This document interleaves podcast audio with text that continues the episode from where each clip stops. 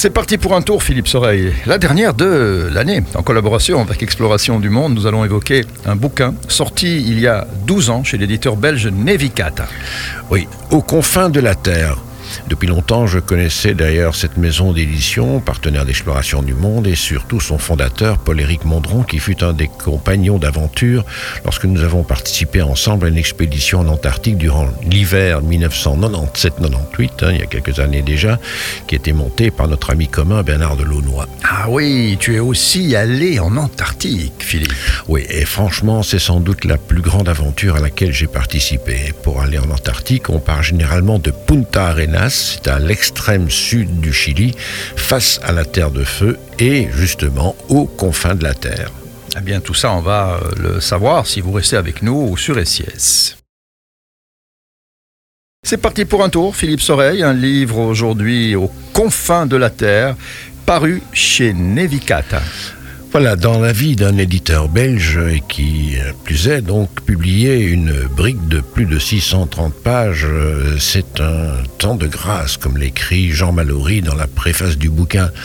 C'est un des grands livres de l'histoire de l'humanité. L'auteur s'appelle pardon, Lucas Bridges. Il est né à Ushuaia en 1874 et décédé en 1949 après avoir vécu pendant 40 ans en terre de feu, une véritable vie d'aventurier. Alors c'est un drame humain qu'il raconte, la disparition des, Indiens fugéens. Oui, c'est ça. En fait, c'est un, véritable génocide ou un ethnocide. Hein. N'ayons pas peur des mots. Nous sommes là tout près du Cap Or, nous abords du T3 de Magellan des hommes vivent quasiment nus, euh, malgré les tempêtes et le froid. Ils se réchauffent autour des feux, communiquent entre eux avec des fumées d'une île à l'autre. Ils se nourrissent d'otaries et de coquillages. Ils chassent la baleine avec leurs harpons, chassent aussi le guanaco, le lama sauvage, mais on les disait aussi cannibales.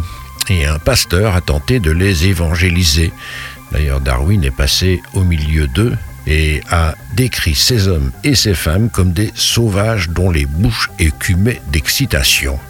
Darwin n'était pas un grand ethnologue, préférant descendre du singe que de ces barbares, on dirait. Euh, oui, c'est vrai, il faut se replacer un peu dans le contexte. Évidemment, nous sommes au début du 19e siècle, Darwin a 22 ans, il euh, en ramène une description affolante de ces hommes.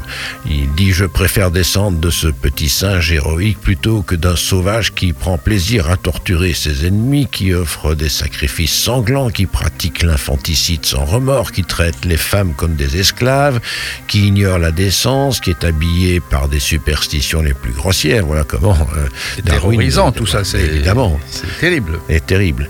Enfin, maintenant, bon, les recherches ont établi de toute autre vérité. Hein. Le livre rétablit justement un peu la plupart d'entre elles, et Lucas Bridges, qui parlait parfaitement leur langue, plus riche, plus expressive que l'espagnol d'ailleurs. Le livre donc se déroule dans une petite bourgade que le père de l'auteur, Thomas Bridges, a fondée sur une plage isolée et qui s'appelle Ushuaia. Ah voilà. Et alors donc ils ont vécu un, vrai ethnocide. Oui, mais c'est aussi ce que ce livre met en lumière, le cynisme à l'égard de ces peuples racines, ces blancs qui ont lavé le sol de ces confins en les massacrant, ces gens. Quand ils ramenaient une paire d'oreilles, les éleveurs de moutons recevaient, tiens-toi bien, une rétribution. Et plus tard, les oreilles ne suffirent plus, beaucoup de ces fugéens n'en avaient déjà plus. Il fallait donc couper les têtes. C'est un livre dur, vrai mais passionnant. Voilà, on rappelle le titre de, de cette brique aux confins de la terre de Lucas Bridges aux éditions Nevicata. Voilà, ben, bonne année à toutes et à tous, bon réveillon et vive 2023. Voilà, et tous les renseignements sur la reprise des séances début janvier, exploration du monde en un mot.be. Et puis partagez comme d'habitude cette chronique euh, en podcast sur toutes les plateformes de podcast, Spotify, Deezer, iTunes. Et puis l'appli, l'appli, l'appli SIS Radio que vous pouvez télécharger sur votre smartphone. Et puis aussi la chaîne YouTube SIS Radio sur, les, sur, la, sur laquelle vous retrouverez des vidéos qui ont été filmées ici dans ce beau studio avec le beau sapin de Noël qui est à notre gauche. Mais hmm. je ne vois pas encore euh, les cadeaux. Ils sont partis, hein. Mais Ils sont déjà partis. C'est donc la nouvelle année qu'il va falloir se souhaiter. c'est hein. ça. Hein. Hmm. Oui, oui, oui. oui. Bah, alors bonne année à toi. Bah oui. Et bonne année à tous. Et on se retrouve en 2023.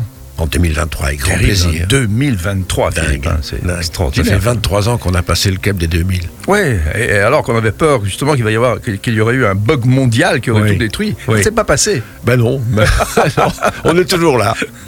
Enfin, nous, Nous, certains euh, un peu moins. Bon, mais l'important, c'est c'est l'amour, la bonne santé. Oui. Donc, amusez-vous bien. Écoutez SIS, on se retrouve en tout cas la semaine prochaine. Ciao, Faites les Philippe. fous et à très bientôt. Ciao. Ciao.